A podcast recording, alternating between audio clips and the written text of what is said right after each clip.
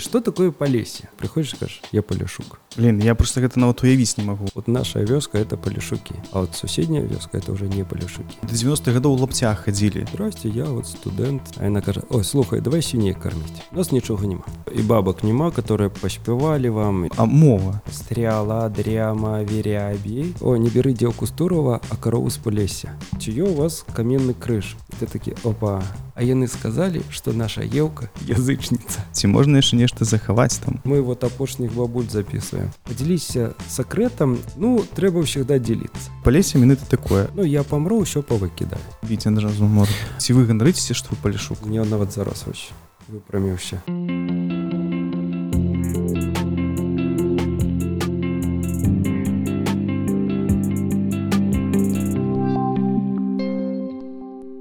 прывітанне ўсім гэта чарговы падкаст на татнік бай. І сёння мы зноў у гасцях гэтым разам у музеі у ветцы і размаўляць мы будзем пра палесе тому што мы цяпер знаходзімся на палесе і новыл берсцейшн гэта таксама палесе Я спадзяюся сёння не даведаюся нечага іншага. І мы сёння паразмаўляем з дырэктарам веткаўскага музея пятром цалкам. Вітаю. Прывітанне. Мы знаходзімся цяпер у прыгажосці. Ось сядзім сярод жаночых строяў і сярод вось гэтых тканых рушнікоў Вось гэта што за такая экспазіцыя мне цікава і наогул што гэта у вас за музей такі класны? Музей у нас здаецца і не такі ўжо стары каб сказаць па часе параўнанне з іншымі. І заснаваны ён жыхаром веткі.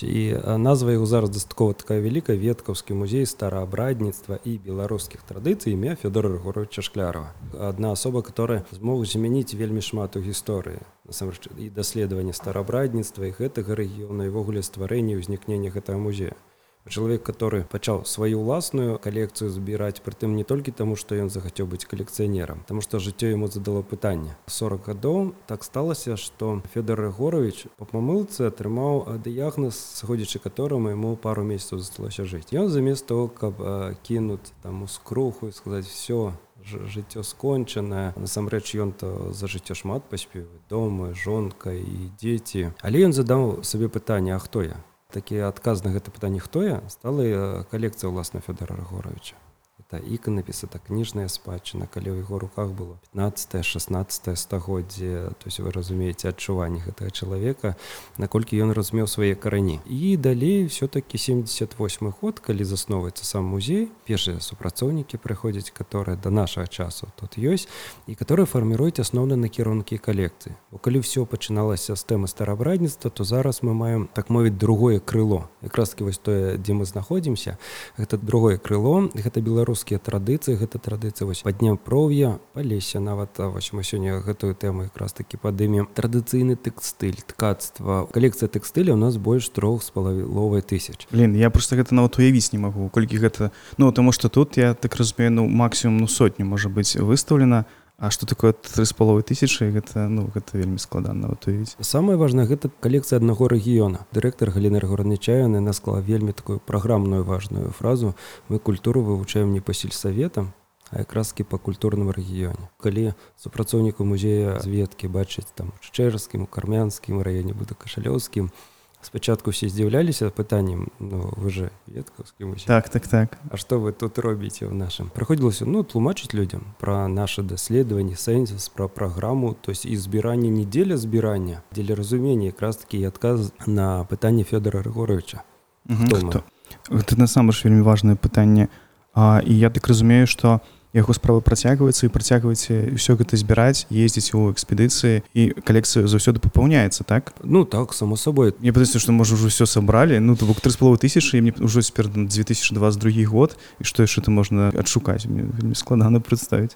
Ну першае што мы чуем калі прыязджаем там у любы з раёнаў без выключэння нас нічога няма так. Да ўжо і бабак няма которые паспявалі вам і дзядоў няма і рушнікоў ужо няма ўжо у нас нічога няма ўсё все было. Вось і ну мы не здзіўляемся гэтаму а просім адзначыць камандзіроўкі ну трэба печатку ж паставіць і едзем в экспедыцыю mm -hmm. бо і дазвол все-таки трэба атрымаць так. паведаміць і калі прыязджаеш у любую вёску ты заўжды знойдзеш носьбіта это 111 соток То есть няма ні адной вёскі, дзе б паехалі з пустым дыктафонам, з пустым, не ведаю руками, бо мы разумеем, што інфармацыя ёсць заўжды.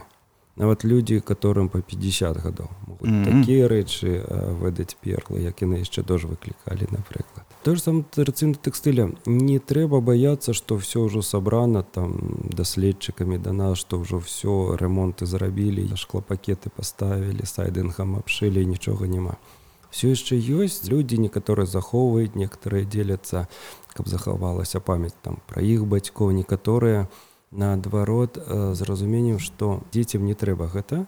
Нехай так. вот захаваецца ў вас бо ну я памру ўсё павыкідаю некалькі десяткаў экспедыцый год для веткаўска музея гэта нармальна мы не едзем я кажу вот притым гэта сам веткаўскі раён гэта аднадзённы гэта на некалькі дзён на тыдні экспедыцыі могуць быць. Калі мы напрыклад даследуем культуру старабрадніцтва гэта можа быць і суседняя бранчына калі мы даследуем культуру старавера зноў такі на тэрыторыі беларусі гэта і віцебшчына можа быць. І што датычна трацыйнай культуры мы не грэбуем там не ведаю там спаць насінавалі калі прыходзіцца клас. ну намёт само сабой гэта ўжо там на падлозе дзесьці у вясковай бабулі которая там прыехалі мы экспедыцыі 5 чалавек которая шчыра вось запрасіла застацца ў е вось гэта нефармальныя стасункі яны дадуць сапраўдны матэрыял.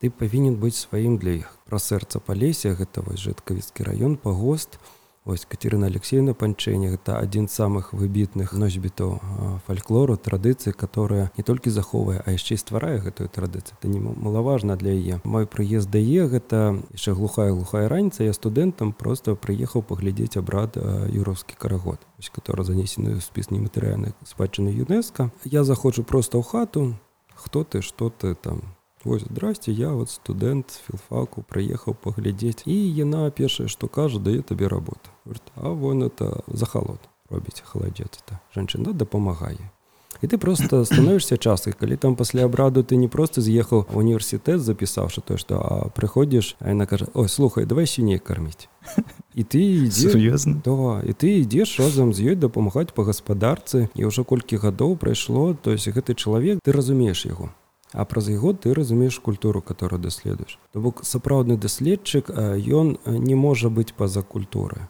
То ж самае калі казаць пра такіх выдатных даследчых наіда якульна мажэйка, которая вёску там тоніш даследавала вось прям да дробязя.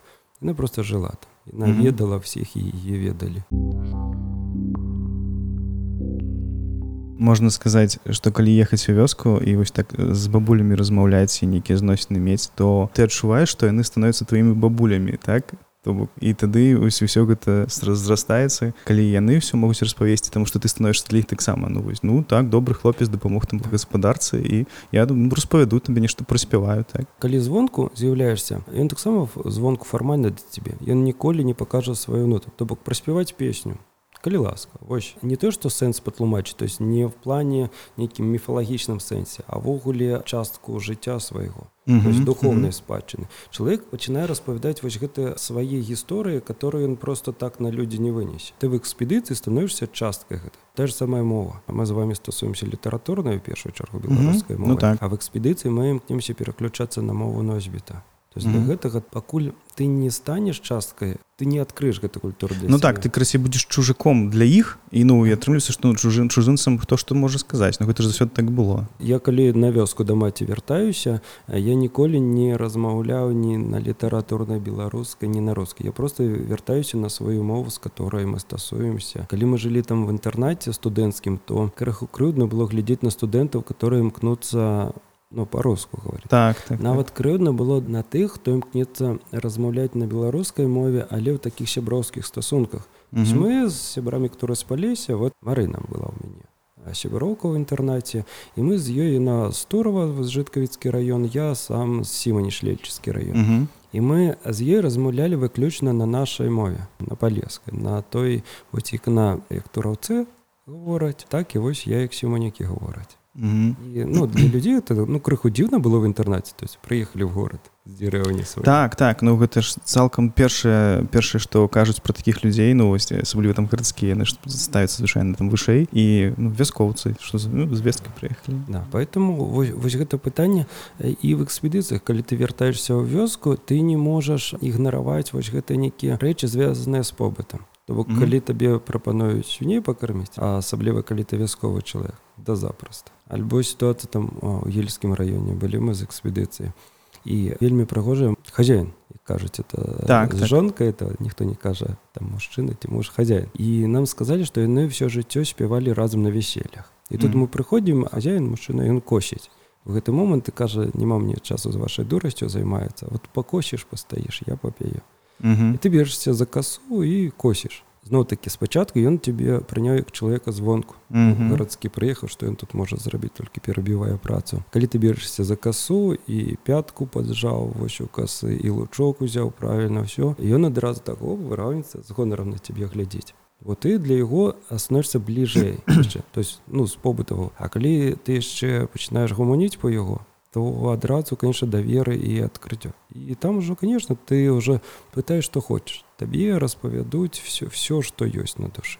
юрускі карагод. Гэта ж ужо лічыцца вось палеская такая традыцыя так? Палеская традыцыя что можно назвать? То есть умоўна ж мы скажем что это лакальны варыянт вось менавіта mm -hmm. гэтага вось тэрыторыі там Турова жыткавіч который дзе побач пагоста пахашчанскі юраўскі карагод альбо на юр'ю карагод ён будзе адрознівацца напрыклад вот вёска кіламетр два там чэрніч будзе адрознівацца але мець пэўную свой характарыстыку. Уніфікаваць першую чаргу абрад ці традыцыю под агульную назву там палескі абрад там mm -hmm, беларускі. Mm -hmm. то же самае што вось мы сидзім побач са строем і сказаць што гэта беларускі строй насамрэч ён беларускі ну, чаму не?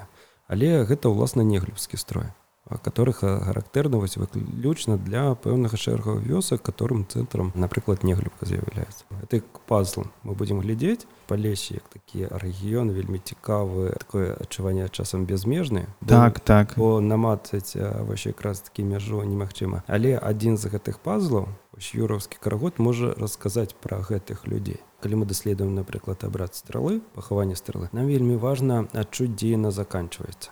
Вот дзе былі не пеюць ага, так. і мы едем едем едем глыбей і вось мы ёсць момант раз і мы все она а не пеем альбо дзе пераносіць свечу альбо дзе гарызантальная традыцыя ткацтва пераходзіць у вертыкальную як mm -hmm. правы левы бераг на гэта ўздзейнічае. Даследчыкі которые займаюцца сур'ёз па лесе гэта этнографы і там дыэлектолагі фальклорысты культуролагі для іх вельмі важна чым болей маркёраў для іх будзе даследаваць. Калі бы абраз которого мы пачалі юраўскі карагод ён быў маркёрам па лесе mm -hmm все было б вельмі просто взялі б нататнік і пайшлі па шэрагу весак Ага у вас юраўскі карагод быў быў. Ага так значит тут быў. Раз раз. Так, так. А вас быў юраўскі? Не не О все мяжа. Далей не палезь. Няўжо няма дакладнага вызначэння вымярэння па лесе вось што дзену заканчваецца. Чаму няма такого не ведаю ну, просто там у вікіпедыі няма надпісу што вось па лесе міныта такое а заўсёды гэтыя спрэчкі ці можна ўсё ж вызначыць калі-небудзь магчыма ці гэта ніколі не можа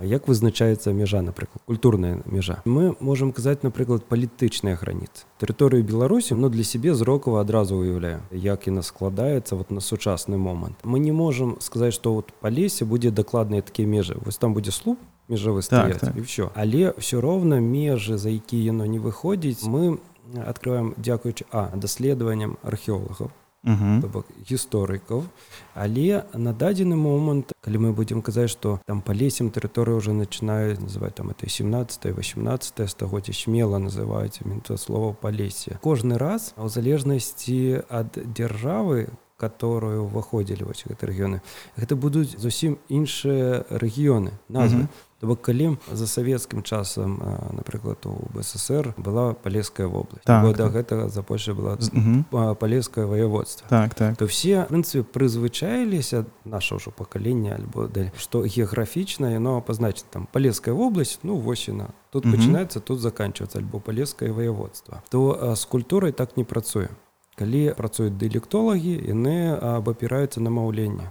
Асаблівасці вымаўлення палескай гаворкі. Працуюць фальклорысты но такі не бяруць тую ж самаабрадавую культуру Вось мы сказали ваш юровскі караг адзін з таких. Традыцыйны тэкстыль ткацтва ён мае свае кампазіцыі наборы арнаментаў насычанасць колераў которые таксама пазначаюць гэта все этнографы которые будуць спосаб там забудовы жылля там адзенне mm -hmm. традыцыйна все все гэта з'яўляецца маркёрам дзе гэтыя маркёры ось я кажу мова абрадавая культура адзенне все яно это вот взять паперу і ставіць кропки то есть вельмі насычана. Асноўная частка это все-таки тэрыторыя Беларусь. Але мы можем смело казаць про беларуска-украінскае палесе.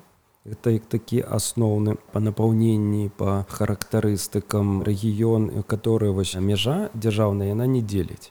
Это люди которые будуць сябе называть палешукамі і под один бок і по другі бок альбо один аднаго по две стороны межы называть але а на тэрыторыю палес мы будем казаць і про польшу то есть і тэрыторыю палесе на польше і тэрыторыю на россии это бранское палесе которое будзе а польша гэта подляша так да да да вось mm -hmm. гэта тэрыторыя которая прилегает мы не можем сказать что палесе напрыклад 16 17 стагоддзе было вось такое і менавіта тут то Таму што гэта шматлікія міграцыі, которые адбываліся. Міграцыя гэта вельмі важная такая справа у разуменні межаў. Ну тое, што мы зараз вось назвалі гэта, гэта вось на дадзены момант. Калі па лесе першы раз узгадваецца ў паціўскім летапсе это 1274 год.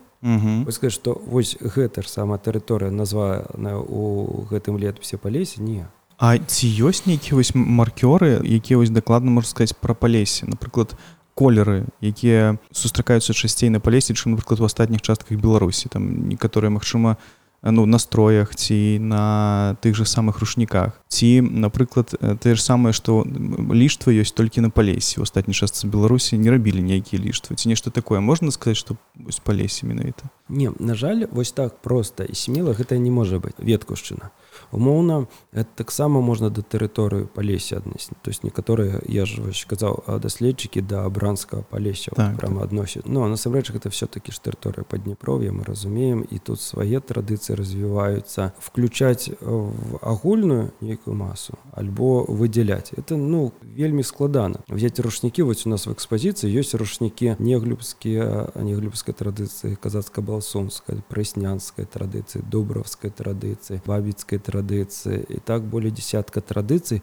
внутры разумееце аднаго невялічкага рэгіёна. Але гэта рушнікі паднепровя. Нейкай адной кропкі не можа быць по которой можна вызначыць па лесе я ведаю якая гэта. А мова? Ну ці, ці можна сказаць што ёсць пусть нейкая асобная асаблівая палеская мова па якой таксама вось вызначаюць. Таму што ўсё ж і вы казалі спачатку што са сваёй сяброўкай размаўлялі па-свойму. Калі ездзіш па палесю мне падаецца што яна адрозніваецца ад той же вось не толькі літаратурна ўсё што вышэй калі там под менскам яна ну больш падобна літаратурную а тут больш падобна ўсё ж на украінску можна так сказаць. Але яна таксама адрозніваецца. І калі казаць пра рэгіён мне падаецца што ну, вось па мове можна вызначыць што гэта такі вось добры мар маркёр не? Ёсць агульныя тэндэнцыі то бок мовы прытым гэта нават часцей не маўленне а лексіка Ага. Маўленне гэта вельмі зменлівая з'ява. добра згодны. Да. Этому часцей гэта лексіка і гэта архаічнасць мовы, которая тут захавала. І калі мы будзем казаць пра напрыклад маўленне тое ж самае, то па лесе ўсходні і заходні это зусім розная мова. То прыехаць не да там у кобрын лунінец. Для мяне, напрыклад, складана расшыфроўваць фальклорныя тэксты і разумець увогуле. Мы будзем казаць пра ўзаемаплыў, напрыклад, польскай мовы. Угу на заходнім палесе і пра ўплыў першую чаргу украінскай мовы на ўсходні палесе мы будзем казаць пра напрыклад мяккая р на веткаўшчыне стряла дряма верябей то есть это ну нормальная з'ява Ну так у нас такого дрэча сходнім я не пачуў бы так. Чаму мы так заўжды здзіўляемся что там палеская мова яна не падобна на беларускую літаратурную ну на аснову беларускай літаратурнай мовы узяты цэнтральна беларускія mm -hmm. гаворкі так по гэтаму вот з гісторыі экспедыцыі калі адна з практык у універсітэце фальклорных праходзіла у лагойскім раёне а да гэта я тут ну пагомніч не ездзіў заўжды і для мяне носьбіт который размаўляе вось вось такой вясковай сакавітай мовай прыязджаем вёска хатавіч я мог памыліцца але не факт. То есть лагойшчына і там людзі размаўляюць на чысцюткай беларускай літаратурнай мове ну маё першае вражанне Магчыма гэта жанчына была настаўніцай у школе. О так дарэчы да. ну, ну гэта тое чым мы на палесе сустракаемся. Чалавек который настаўнік ён разумее што ты прыехаў з універсітэта і з табой таксама трэба размаўляць як трэба.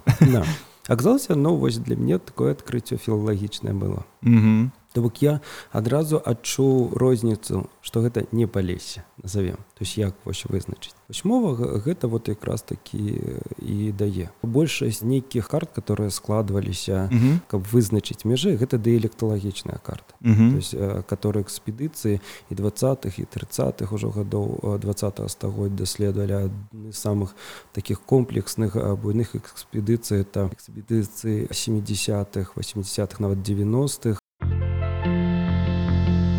мы зразумелі што палесе не вызначыць межамі што ўсё ж і ранейшы палестрам 13 стагоддзя з летапісу яно будзе адрознівацца ад сённяшняга. А ці можна вызначыць по палішукам по людзям якія лічаць себе палішукамі ці магчыма яны лічаць палішукамі а мы іх лічым палішукамі тому што яны жуюць на гэтых тэрыторыях. Вось нейкім чынам яны адрозніваюцца ад астатніх ну можна так сказать беларусаў. Самы класічны прынцып у прынцыпе который мы можемм падтрымаць далей самымі рознымі расповедамі это моя сустрэча вас катерына алексеевнай панчэнні як-то адзін год у іх грыбоў не было. Яна кажа о слухай маці твоя ходзіць по грыбу Я кажу доходзі добрых Ну да кажа што у вас на палесе там лучше грыбу растуць я ніколі не чуў каб напрыклад вот маці моя сказала што у нас палесе так так. Ну эксперымент я же же даследчык я прыязджаю дадому да маці кажу маму слухай а по лесе это куды вот это а это туды вот куды да свае бабу каці едзеш туды вот да для западэнцы то есть -huh. ну вот заходняя бы частка краски по ось чалавек который перанакіровае так. па лесе яно насамрэч сказаць что вот чалавек прыходзіш кажаш я паляшук альбо вот наша вёска это палішукі а вот суседняя вёска это уже не палішукі в экспедыцыях вот что датычна ўсходняга палесе я могу смело казаць бо на заходняе палесе у меня не было таких вось плотных выездаў якраз таки ўсходняй палесе мы пачуем только вось такія перакіды вось. Что гэта не мы? Да. это там недзе да о затым леса вот там уже палесе палішукі будуць жыць та ж сама катерына алексеевна кажа показку кажа о не бяры дзелку з турова а карову з палесе классно і ты сидзіш думаешь про дзяўчату ну в прынцыпе тут таксама працуе традыцыйная штука тураў гэта ўжо горад ага. з вёскай так, па гостам і таму гарадскія дзяўчаты яны ну не самы якасны тавар для вясковых лавцаў назовем так. Кажу бабу каця чаго карову что з каровы ну у нас жа ж поплаў то бок это заліўны так. А у вас там лес усюды вот ваша карову яны по лесу ходзяць а наше все на поплаве есть, ну вот нават такое разуменне і тут зноў-таки ты ж можешь знайсці тоеснасць то есть і жонкі такской і каровы которая не роўна ходзіць по поплаву шукае па лесе все ці ёсць? Ось калі казаць нават пра ўсходняе палесе такія вёскі ці дзе людзі кажуць ну так я паляшук тут это все умоўна я хочу сказать. Ну па-першае ёсць назвы самі геаграфічныя. Вёска называется палесе новое палесе этого і гэта але у першую чаргу вот калі чалавек кажа что я палішок это чалавек ужо ідэалагічнай накіраванасцю скажем -huh, который -huh. выхаваны такой ужо ідэалогіі что палесе это вот такі край слаўны добрых людзей ну, так, так. гасцінных і калі напрыклад я кажу там за мяжой дзесьці калі бываю кажу вот я з гомельшчыны каб людзей хаця б зарэментаваць что не просто з беларусі а з якога так, вот, так. вот, а ну Mm -hmm. для іх вось помлічна гэта вот якраз такі палішок і это працуе уже наступны крок это бренд. Что такое палесе хто такі палішок і чаму я там та смеласцю заўжды там калі уже капа кажа о я той самы вот палішок самы говорю самой глубины кажу ну вот лельчыцкі район сіма нічого там кажу у нас было то лес усе все mm -hmm. так, так. у чалавека насамрэч фарміруецца класічнае разумець что такое палесе сама назва угу. по лесе то есть павінен быть лес так, так. але класічна мы разумеем что яшчэ і балота то есть лес без балота і палюшок яны не могуць просто быць mm -hmm. і вось это тое что ўжо ну склалася насамрэч часа нават даследчыкі спрачаюцца ў самім тэрміне саманазве па лесе Ну так вось таксама хацеў спытаць няма адназначнага адказу что такое па лесе і чаму такая назва. Мы кажам падняпроўе пасожа там па нёмане. То есть мы арыентуемся на раку на так, гідроне так. а тут бац і такое выключэнне з этой сітуацыі як так вот тут тут рэкі рэкі рэкі а тут раз і па лесе і у чалавека mm -hmm. да адразу фарміруецца разуменне што это такое. Альбо паралельна мы будзем казаць па азер'е mm -hmm. па азер'е это не значит что там одно вялікае возера угу. вот, который вот все от краю до краю, и там люди плавают. Тому і для разумення палесся это не значит, что это один вялікі лес і дрымучы за яго не вылазіць. Ну вось частка даследчыкаў больше все-таки прытрымліваецца тэрміна, што палесе ад кораня лес і по прынцыпу паазер'я, то есть лес, то есть который участкамі ёсць который mm -hmm. і вось гэты прынцып калі баба Катя сказала что ну, ваша палеская карова не надта добрая бо так, по лесу так, ходит так. для яе таксама бы там лес а ёсць частка даследчыкаў которые за корань бяруць все-таки балтскі корань который будзе пазначацца ў першу чаргу іх вадкасць балота тое ж самае ага, то бок усё роўна да, да, звязаны ну балоты да, лес там да, там ёсць да. так. поэтому ну чаму нельга адмовіць гэтым таксама даследчыкам. І мы ведаем што ў прынцыпе па лесе паводле археалагічных знаходак многія даследчыкі звязваюць там з сімбіёзам балтскіх там і славянскіх плямёнаў плямёны там дрыгавічы. То есть тут уже дакладна дрыгвае mm -hmm. без гэта нікуды ну мы можам улічыць все-таки вось гэту тэорыю которая ну прынцыпе падтрымлівае таксама балот ну так дарэчы ну болот не адмаўляе которая ёсць так. вось але ну вот все-таки тэрмін па лесе вось гэтыя лясы которые ёсць ён ну ён становіцца дамінантным назовем як жа вось сама назвы гэта іпатіўскі летапіс который дае і пасле вся дакументацыя ўжо 16 17 19 годдзя вось дае вось гэты тэрмін палесе ну а далей нават афіцыйныя мы вось сказалі там воеводства воеводства так, так. і вобласць палескай яны вот яшчэ раз ну так моцна фіксуюць гэту назву ў разуменні хоць і прыклад пасля 50-х гадоў мы уже страцілі гэтую назву палескай вобласці але палесе яно ўжо все яно зафіксавалася ў разуменні людзей ты палішок не толькі таму что там твае продкі там 17 стагоддзі казалі і альбо іх назвалі. А таму што ты ўжо вось палескай вобласці жыў. Калі этнографы напрыклад 19 стагоддзі пісалі пра палішукоў то гэта было з такім ведаеце сінонімам адсталасці. Гэта адсталыя гаспадаркі гэта формы гаспадарання гэта адзенне вот тое што было. Все гэта са знакам мінуса вось в такім адцаласці але з знакам плюса плане духовнай спадчыны. Ніхто не не бачыў напрыклад гэтага знешняга цяжару который быў населяніне mm -hmm. ну бачу але імкнуўся яго не заўважыць назовем так. Гэта нават калі вось у вёску можна турыстам прыехаць а можна насамрэч і кажу вось моя знаёмая не блытай турызм з эміграцыі. Mm -hmm. калі ты ўжываешься ты разумееш наколькі гэта цяжкае все жыццё. Мікіта толсты ён зразумеў ну, что 20 стагоддзя 70 гады. Все індустрыялізацыя гарады все mm -hmm. ёсць у чалавека. Але ён знайшоў гэты кландай архаікі который можна вот леце чалавек 30 гадоў з цэлым інстытутам даследаваць гэты рэгіён па лесе. Гэта кажа ўжо пра сябе пра значнасць той культуры которая была Ну так якая захоўвалася. Атрымліваецца што дык дзякуючы гэта балотам яно так захавалася тому што было складана туды трапіць наогул. І там ну сэнсе што нават тыя ж самыя дарогі пабудаваць туды і таму гэта і заставалася.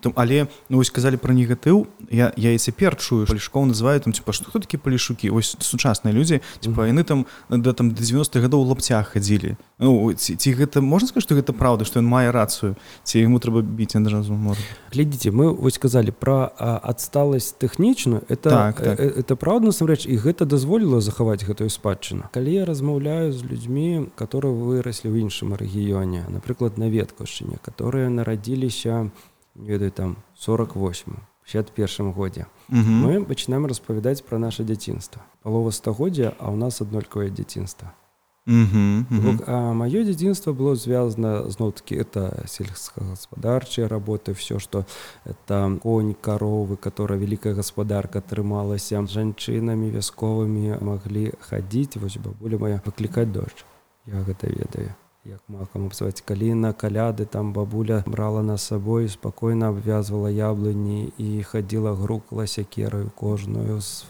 там з словамі не будзеш радзіць буду рубіць то бок я з гэтым выраз я гэта ведаю.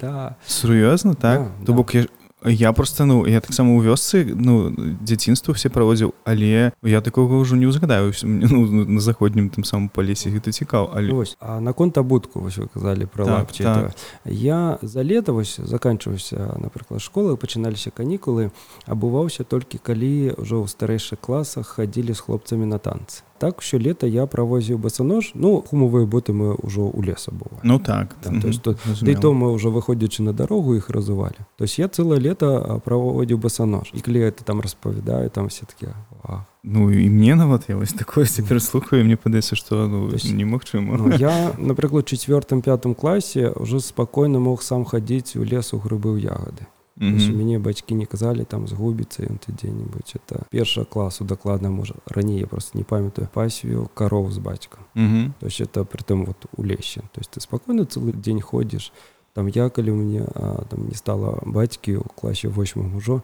я спакойна сам мог кароў ганіць у лес пасвіць это mm -hmm ну такое нормально. Там можна браць чарніцы ў лесе і пачуць спеў дзесьці там у далечыні ты падыходзіш разумееш это там бабуля з тваёй вёскі спявае просто песню калі бярэ чарніцы блин.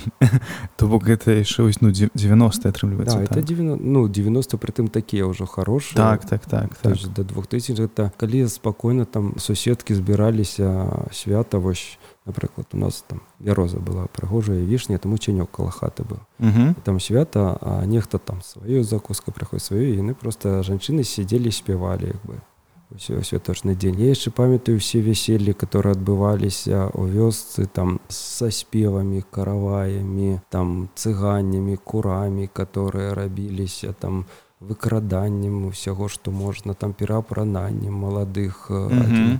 То есть все гэта было ў маім жыцці вось вось казаць на мяжы 20 21 тысячагоддзя mm -hmm. і таму калі казаць пра палесе адсталы са знакам плюс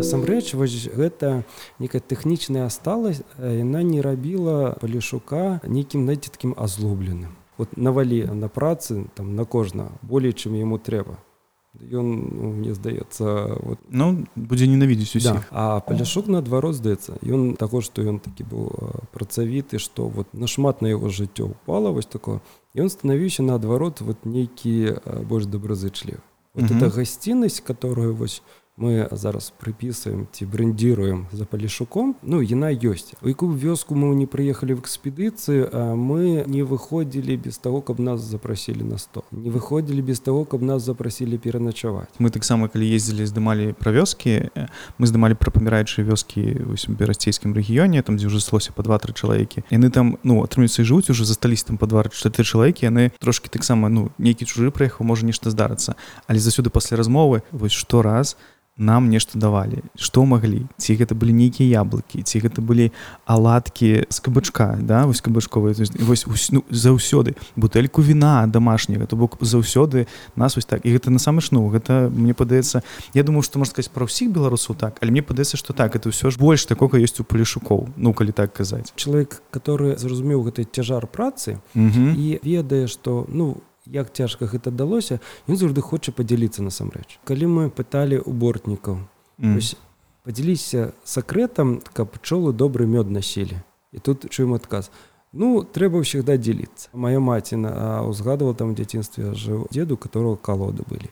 І заўжды яны дзеці любілі ну яны ведалі калі ён выбіраў мёд склад ён вялізную місу эту меду выносіў сотах раздаваў усім дзецям Ну, і для мне это быў ну звычайны там так, раз, так. расповед маці з дзяцінства нічога больш калі я вось пачуў вось гэтую рэч звязаную з зборніцтвам што трэба дзяліцца А калі ты там далей чуеш запісы што там хтосьці ўжо на болей там хрысціянскую тэму будзе стасавацца і казаць што вось ну там по-божаму трэба вот падзяліцца каб Бог даў бо гэта ж Божая істота пчала там воску царкву там мед сабе людзям так, так, калі так. ты падзяліў то Бог там вот вот далей вось дасць яшчэ ты разумееш што вот все пазлы яны складваюцца узгадкі там з твайго дзяцінства тваіх бацькоў тое што ты пішаш у экспедыцыі і дарэчы вось я кажу вот эта тэма хрысціянства таксама дарэчы паганцы на якраз таки на, на палесе на самае моцнае сумесь так? Вось гэтае паганства прытым сумесь не ў плане змагання адно з адным так так. А наколькі людзі могуць гэта сумясціць і спакойна жыць за гэтым? Вось гэтую традыцыю шанавання каменных ідалаў кражоў ну не магло не паўдзельчыць што гэта туров іншае месца і в этом мы мы там дакладна бачым такую хрысціянскую пазіцыю пра крыжы которые супраць цячэння цяклі Так, так, так. Киева там і вода чырвоная была э, то бок ну гэта класічная як бы такая алюзія і крыж который вот все-таки уславляе хрысціянскую зноў крыж который расце которому поклоняешься і просіш ты разумееш ну основа-то ёсць язычніц але у прынцыпе ты разумееш все кладзецца на хрысціянскія догмы ўсе побач з торовым напрыклад ты ад'язджаеш крыху ў пагоз там глубей там таксама стаіць крыж который там яшчэ больш гісторыі пра гэты крыж который ўплыў который там яго адштурхоўвалі і кроў на вадзе з'яўлялася ў гэты час. Яшчэ глыбей там вёска данілевічы лельчыцкі раён едзеш. І ты тут разумееш што ўсё на гэтым хрысціянства скончылася група жанчын которых ты сустрэў і пытаеш вот ці ё у вас каменны крыж яны а еўка ты такі опа ну ты уже просто падрыхтаваны едзеш таму разумееш хто, такая еўка Вось говорит ну хадзему да нашай еўкі завядома і яны прыводзяць цябе да каменнага крыжа который весь обвязаны хустками фартухами лентами цукерками всім маністамі что только можа быть. І ты уже чуеш не легенду вось як гэта все адбылося по хрысціянской дарадыцы а гісторыю про маці дачку которые жалі жыта і тут хмара надыходзіць і дождь зараз будзе а жыта трэба хутчэй жаць там скласці а дачка ленавалася і маці взяла і прокляла я і сказала каб ты каменем стала самую самы вялікі праклён у свеце гэта вось краткі калі бацькі сваіх дзяцей праклінай і ты кажаш дык вось ну еўка яна вот з якіх часоў ну это яшчэ ж давно было як Бог по земле хадзіў ты знаешь ага, як это все у іх складывается в голове? То, то, то, і далей а калі вы да елки ну это вот каждый у свое время ну болей на вялік дзень Ну, так, ты mm -hmm. разумееш што самае вялікае свята і яны абіраюць цэнтрам вось гэты крыж еўку і нават такая спроба хрысціянізаваць гэты культ. Бо у гэтай вёсцы была ну раней царква которую за савецкім часам конечно же закрылі спалілі і заслалося месца которое называется цвінтер спрабавалі гэты крыж вось на гэты цвінтер перавесці mm -hmm. але вось камусьці саснілася што не спадабалася этой еўцы трэба вось там дзе яна была і е завезлі назад гэты крыж. Далей вся гісторыя з шанаваннем елкі гэта вельмі цікава вось традыцыя. Кажу вось вот такой да хрысціянскай моцнай культуры язычніцкай калі кажам ну вот а як вы? Вот, хвартухіны там это особо ну вот я іду з лесу еўцы ягадак трохі пасыплю на ж нас маленькая мы ей гародзік свой зрабілі то есть агароджу. І цветочку насажалі яна же вот тоже должна быть со сваёй хаткаю і поставілі каплічку невялікую і вось зноў такі вось гэта сутыкнение так, так. цывілізацыі то бок культуры назовемте як хрысціянства і мясцовага разумення сусвету для mm -hmm. чалавека вось палішука здаецца што можа быць самае аўтарытэтнае для вясковай бабулі Ну я б сказала ну звычай ну Бог я не ведаю что ну царква поп я не ведаю ну что такое. Вось вы правильно кажете. То есть для чалавека который уже разумее что ну ён бліжэй до таго света чым гэта вельмі важна вось функція святара то есть як такого пасярэдніка паміж Богом mm -hmm. і першае да чаго прыслухоўваецца не да дзяцей там не да ну любога хто побач а міты святар становіцца аўтарытэтам і тут адбываецца для мяне гэта настолькі моцны ўзрыв таго што я зразумеў вось вось яна аснова з которой трэба расці. Гэтыя жанчыны паставілі капліцу каля еўкі і попросілі святара который прыязджае ну прававядзіць службу не на цвінтары А вось у гэтай капліцы там дзе іконы зараз рушнікі і еўка На што ну святары адмовіліся? Адмовіліся? Да. я павінны быў што пагадзіліся яны адмовіліся і я кажу А ну яны ж вам патлумачылі сказалі чаму вот яны. А яны сказалі што наша еўка язычніца. Для мяне тут такое внутреннее думаю ну конечно это ну не такая недаадукаванасць я лічу святаро бо все-таки mm -hmm. іншая справа але а як зарэагавала мясцовая супольнасць говорит ну і что мы на цвінтары пасветім і да еўкі ідём молиться Mm -hmm. мы ж яе не кінем так так, так, так гэта так. разуменне елка для іх не нешта знаете такой абстрактны камень так, это, так. это не холодны камень это насамрэч тая самая елка дзяўчынка угу. которая вось вось яна з тых часоў і аберагае гэтую вёску. Ну і ходзіць у яе прасіць першую чаргу вось у кого там дзяцей няма хворыя дзеці напрыклад.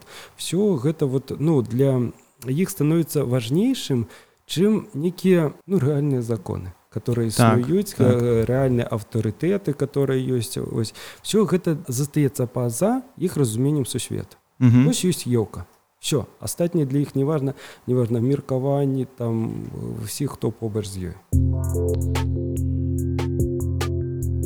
калі меліш піса напісаў людзі на балоце іх таксама чыталі ва ўсім савецкім саюзе тому што людзі на балоце на якім балоце што гэта такое. І потым гэты магчымы скансан які мог здарыцца з кудрычаў тому што людзі прыязджалі там я ведаю з Японіі прыязджаюць паглядзець што ну сапраўды людзі яшчэ жывуць ці хаты накрыты дахі вось чароту і туды ехалі вось глядзелі тому што гэта лічылася што нешта такое захаванае нейкі абарыгены так? І потым жа гэта ўсё пачало руйнавацца з меліярацыяй калі насамрэч ну цывілізацыя пачала даязджаць вельмі хутка туды. Ці сапраўды меліярацыя сапсавала нам культурны пласт вось гэтага палеся якое магло б да сёння застацца вось тым самым куды б ну усе прыязджалі. Ці ўсё ж ну яно і павінна так быць? З аднаго боку ні адзін жыхар вёскі вам не скажа што меліярацыя это дрэнна было бо для іх дабралася все-таки цывіліза так. нельга сказаць што е не было Яна была. Былі свае шыкоўныя кірмашы, которые праходзілі на балесе. Фатографы з Амерыкі, прабачце, маглі дабрацца спакойна і в Амерыку на заработкі ездзілі. То есть сказаць, што цывілізацыі не было. Але гэта было все роўно знаете такое внутраная прастора. То есть яны жылі ў гэтай прасторы самі з сабой. Ну так яны ведалі пра цывілізацыю цудоўна яны бралі ад гэтай цывілізацыі толькі тое што ім патрэбна было А ў дадзеным выпадку з меліярацыяй не яны взялістве а цывілізацыя просто вось на вторглася так. это все унутр зайшла праклалі вось дарогу хорошую вось все гэта і пачалося. А да гэтага яны ж спакойна жылі як бы сваёй культурай сваімі законамі. Пабудавалася вось гэта дарога которую яны самі ж і будавалі дарэчы Ну так. То есть яны самі сабе вось гэтую згубу і пабудавалі. Ну мне просто падаецца што гэта згуба з пункту гледжання вось ну тутэйшых ну сучасных нас якія кажуць што вось такі культурны пласт класны які вось класна можна было б даследаваць дзе таксама можна было б зрабіць на ўзеты такі ну сапраўды беларускі такі музей. Як вы думаеце калі забалоціць гэтую мясцовасць ці можна яшчэ нешта захаваць там? Адразу трэба сказаць што это было разбурэнне духовнасцю першую чаргу Ага. То есть не нейкам матэрыяла ільнага складнік то бок вы ж сабе разумееце што мы можемм зараз? Забалоціць і паставіць ты ж самы курані і которых людзі могуць адмыслова жыць працаваць там можа быць цэлая сфера турызму. Нельга навучыць быць палішуком. Студэнты которые выконваюць спевы палескія спевы не просто так навучыцца іх спяваць. Можна взять ноту можна спрабаваць нават взять манеру выканання. Але нельга каб гук быў аб'ёмным адразу вось такім які ён ёсць у саміх носьбітаў. То бок калі мы слухаем там аўдыёзапісы там выбітных гуртоў та ж сам таніжанка вось як іх выконваюць там сучасныя дзяўчаты там з ідэальным слухам з адукацыям мы адразу знаходзім знаете некую такую фальш мы можем все вярнуць мы можем для стварыць сферу турызма Мачыма гэта так і працуе і гэта норма. Духовны распад который адбаўся мы его не вернем ніколі. Закраналі ўжо тэму вось абрадаў которые ходзяць там у спіс нематэрыяльна культурнай спадчыны юнеска альбо больш шырокі спіс нематэрыяльнай культурнай спадчыны беларуса для мяне як для даследчыка абрад который попаў у гэты спіс ён аўтаматычна знік Ого гэта вельмі цікавае мерканне чаму? Абрад існуе пакуль існуе ў ім патрэба. Патрэба духоўная.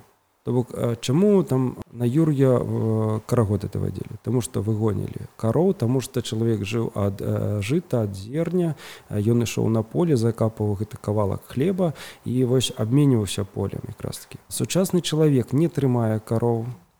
Сучасны чалавек не жыве ад хлеба который вырас.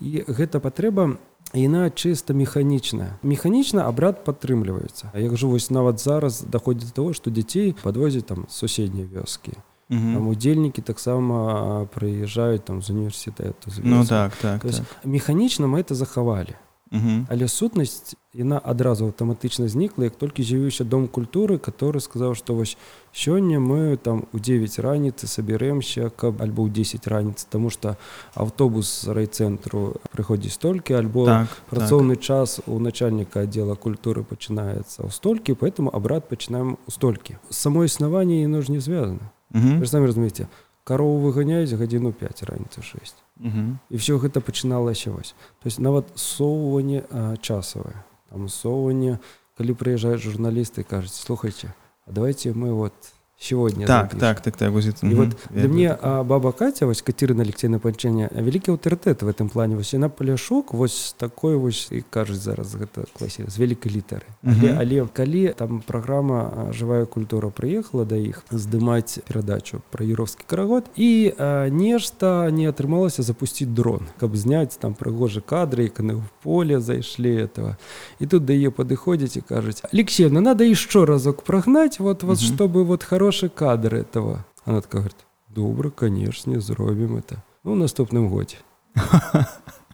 Калі мы окажем про абрад пахавання стрэлы, который на веткаўшчыне, который ад вяліка дня да ушэсця. жанчыны спявалі, вадзілі гэта ўсё норм. Мы даследчыкі насамрэч таксама правакуем людзей mm -hmm. вось на вось такія дзені там прыязджаем зімку, кажам, спіце нам стралу так, так. ну з адно боку калі гэта не ў абрадавай там форме а вось в хаце насидзіць себе на канапе паспявала хотя это таксама забарона але mm -hmm. ну mm -hmm. будемм казаць что для апраўдання нас этнографаў фальклорыстаў гэта яшчэ можна вось але калі прыязджаюць не ў запланаваны час скажуць ну давайте заведём mm -hmm. стрэлу вот якраз таки у стаўбуне вось Светлана Івана парашченко кіраўнік гурта мясцова яна адмаўляе ўсім журналістам которые прыязджаюць не ў час зняць страла так, так. кажу ну мы не можем страла это вот вот страла то есть гэта яшчэ знаете такія аплоты да аплоты которые яшчэ могуць сказаць журналісту не Ну так так. Тому что ну, все ж гэта ж сакральное да, нешта і да. ну, так.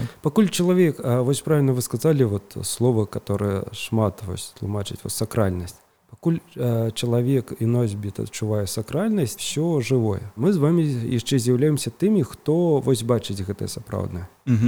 На шчасце яшчэ там не ведаю там у 19 стагоддзе этнографы пісалі мы вот вот апошнія хто фіксуе ў жывым бытаванні гэта таксама ж цікавая з'ява. То есть яны тады так. адчувалі што ўсё сыходзіць. Так, так. А, там этнографы там 50-х казалі што все мы вот апошніх бабуль записываем мы ў 21 стагоддзі яшчэ вот записываем гэтых апошніх бабуль але ведаецца на шчасце все-таки традыцыя гэта такая за самадастатковая з'ява. Вот вот і про паляшучку то есть вот паляшок ён такі ён сваё вязе з сабою. Про сябе напрыклад скажу незалежна ад таго что я там апынуўся вось у цэнтры старабрадніцтва то есть ветка. Для мяне моя вот нейкае разуменне зямлі адносіны да зямлі да агароджы напрыклад як там сядзіву агарадзіць. Калі я разумею што ёсць мясцовая традыцыя высокіх тыно ну ад яе нікуды не дзенешся гэта вот мясцовая то калі у мяне ёсць магчымасць не адгароджвацца ад суседа я не адгароджваюся. Вы ж разумееце на палесе дзве жэрткі дастаткова так, так, каб так. просто вось пазначыць нейкую мяжу. Гэта праўда так, так. альбо імкненне сварыцца заўжды за мяжу з суседам Угу. Але ну яно ўжо не такое. Напрыклад як было б маёй бабулі которая там могла не размаўляць суседкай за тую мяжу выкашаную неправільна альбо узараную разуменне зямлі которая не павінна гуляць. Павінна нешта расці не так. таму что мне там не хапае а, а таму что вот яна вось разуменне там дома который павінен быць на землі шчырасці адносінасць да, да сяброў і людзей. Есть, калі да це чалавек прыехаў незалежна ад таго ну ты можаш там быць занятым але максімальна ўвагі ты просто вось гэтаму чалавеку даць все гэта яно застаецца і нікуды не дзеецца цябе. Бо, ну тебе быў нейкі прыклад у жыцці напрыклад я пражыў 18 гадоў вёсцы там час ад часу выязджаючы. Толькі пасля паступіўшы ў універсітэт пачалося іншае там жыццё але гэты прынцып нікуды не дзеецца адносіны да працы калі тебе вучыць что ты альбо робіш якасна вот прям максімальна альбо ввогуле не берыся і ты разумееш что ты не можаш по-іншаму а не брацца за працу ты не можаш таму что ну вось. Ну так так так. Гэта я разумею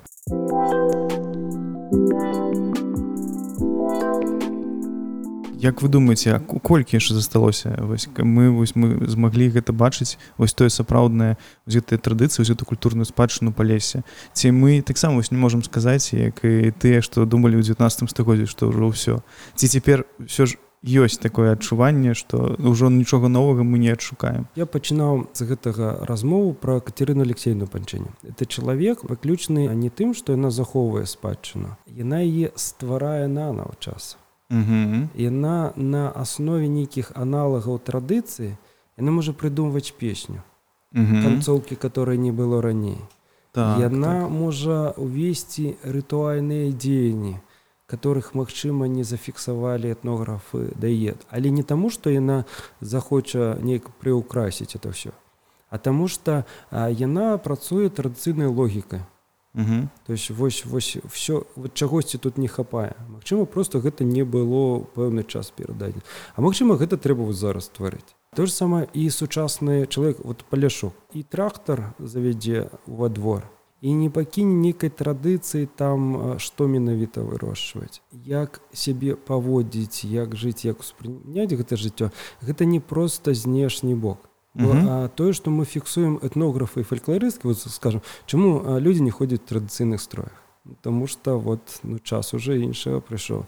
Але на свята чаму не? Зноткі я вяртаюся вось я вырас у 90 таких махровых гадах ужо вялікіх, але ўсе бабулі ў маім дзяцінстве у царку хадзілі ў фартухах то есть у класічных там спадніцах кофтах ужо савецкіх которые вось мы побачым на ўсіх бабулях вось ўсяго савецка союза. Але а, у фартухах. У мяне маці напрыклад доўгі час не насіла штаны. Двухтысячныя гады а яна не носіць штаны тому что нельга пасля яна ўжо перагледзела вось там, ну, ну час ён да ён вельмі там яна і стрыгла валасы то яна заплетала ў касу іх заўжды То есть для мяне яна насіла хустку. Гэта вось такі час, который быў вельмі цікавы, дарэчы, як чалавеку перайсці вось вот, вот далей, альбо гэта будзе страта, Угу. альбо нешта новае тому что мои дзіцячыя адчуванні маці у мне ў калгасе працавала і вось калі збіраюцца ўсе бацькі там на бацькоўскі сход ты глядзіш у гэта там там маці там з кароткай стрыжкай таго карэ пафарбаваная там і моя маці заўжды у хустцы прыходзіла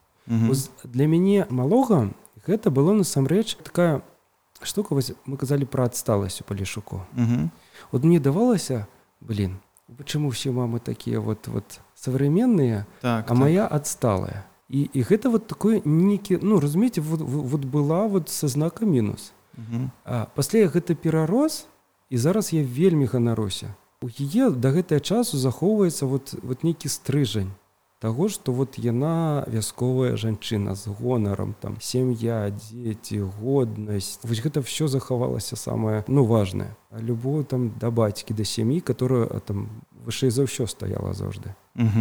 І ты разумееш што вось якраз такі гэтая хустка і спадніца яны насамрэч просто вот былі знешнім вось ну маркёрам паказам што гэта внутры ёсць чалавека і все ну гэта насамрэч пакрысе адбываюцца змены мы не можем сказаць что все чалавек перастаў насіць штаны і вот все змянілася альбо не пеюць болей старых песен значыць ну няма нейкай духовнасці чалавек але я ведаю кажу вот шмат маладзіц вельмі прыгожа спяваюць которые паводзіць себе по палеску Я, mm -hmm. калі mm -hmm. мне спытаюць вот раскажы А вот я, як гэта паводзіць себе по палеску mm -hmm. А я не магу патлумачыць я просто вот гляжу на чалавека і разумею вот вот что в ём есть гэты характар Вось яшчэ адзін з прыкладаў, калі вучыўся ў універсітэце ў гомеле в тралейбусе еду і забегаю в тралейбус сабак. І тут на весь тралейбус я адразу разумею, што гэта з дзяржынску жанчына. Ну іх вельмі цікавы го рулельчыцкім раёне. такі з мяккім дзе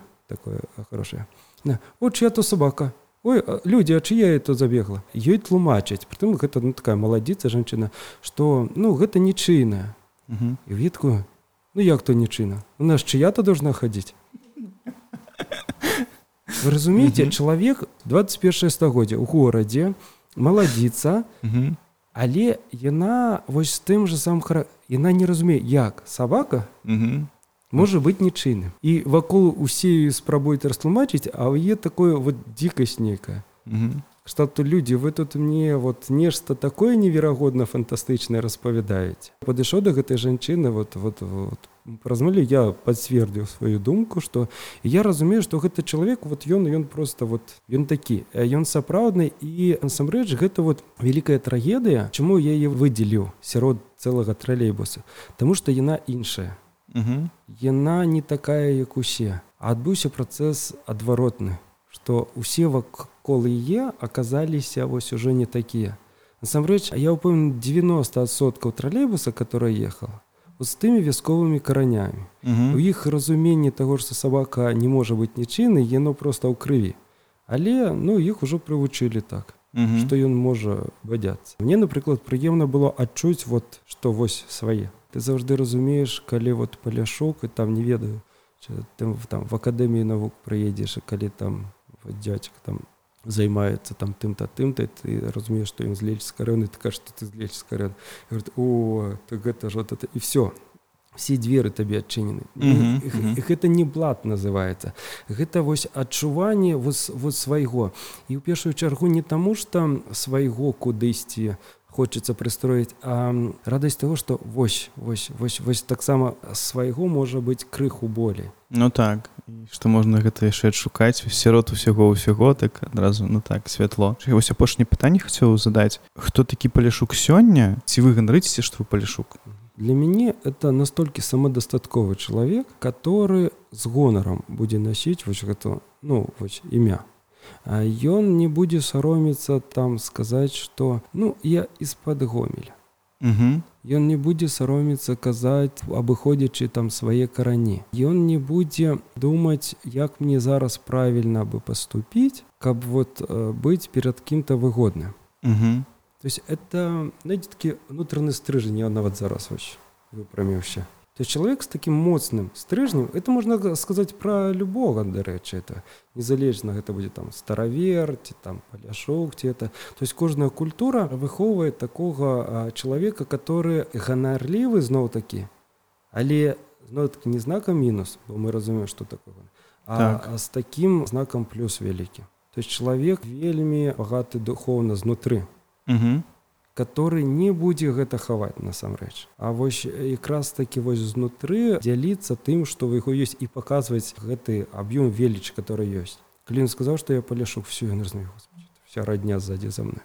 Ён не зможа нейкі ўчынак зрабіць который інша ён разумею вот калі я улева саступлю гэта значит вся радня за мной. Калі вот паспрабаваць патлумачыць гэта неяк так. Дзякую вялікі за размову насамрэч ну гэта вельмі складаная тэма ўсё ж і разабрацца і што такое палесе дзе палішукі. Вось але ну, мне падаецца што вельмі важна пра гэта просто размаўляць часам. Ну гэта частка нас калі казаць про тое што мы тут нарадзіліся ну гэта просто мы. І так і трэба ганарыцца тым што мы палішукі. Дякую яшчэ раз. Абавязкова у вас ёсць соцсеткі Ну да конечно так. веткаўскі музей можна знайсці facebook нстаграм контакт ёсць свой сайт ветка музеем Ну і дарэчы вот хоць так. і адносімся там да паднепров'я то адна з вельмі важных частак это захаванне традыцыйнай культуры горадской прасторы філіал который у нас ёсць у гомелі штомесяц пачынаючы з верасня мы вось ладзім этнавечарыны зберем нейкі палескі абрад за аснову вот все заўжды мы пачынаем жаніць коміна это вось якраз такі жыткавіцкі лельчыцкі раён такая адметнасць калі пачыналіся сезон вячора і вось гэта яшчэ раз прыклад вось такой палескасці разумееце калі я выехаў горад з палесе то я ўсё сваё палесе за, за сабой пацягну это а спроба ганарыцца сваім і вот вакол сябе сфарміраваць вось гэтых палюшукоў калі я пачаў працаваць у філіяле веткаўскага музея а гэта ну была выставачная зале все жылі нармальна і гора не зналі і тут внутренняя патрэба каб вот твоё палесе было с тобой. И поэтому у гарадской прасторы мы вообще ёсць кола аднадумцаў которые вось спокойно могуць заспяваць палескія песні станчыць палескія танцы. Вось ну сучасная культура насамрэч традыцыйная яна не зусім не заўжды правильно успрымаецца моладдю той же то есть гэта все зноў такі гонар але са знакам мінус нейкі традыцыі там ці стараверы кажу ці паляшук вот чаму мне важно як бы паралелі праводзіць шутку соцсеткі то люди дур'ю занимаются сядзяць там замест того каб працаваць не чалавек зноў такі палішук вось ён успрымае все ад цывілізацыі лепш ён бярэ для того каб вось далей гэта развівалася. Вот соседкі это тое что дапамагае водзі гэтую інфармацыю прыгожую інфармацыю па прыгожыя абрады вось людям Ну так асабліва у ваших соседках можна даведацца гэтыя аб'яўкі выкладаеце калі вы гомлі таксама гэта можна пагаш пабачыць і нават паўдзельнічаць так? да, да, да. то есть зноў таки кожная вечарына у нас это не паказ цэнізацыя брата Угу. Это калі ты прыходзіш становішся просто часткай клас усе контакты усе соцсеткі ваши таксама у апісанні под відэаролікам Дякую вялікі я спадзяюся што вас будзе яшчэ больш наведнікаў чым 20 тысяч на год хаця б хаця б 30 ці 40 а лепш яшчэ яшчэ больш подписывайтесь таксама на нас. І дзякую да пабачэння Дякую вялікі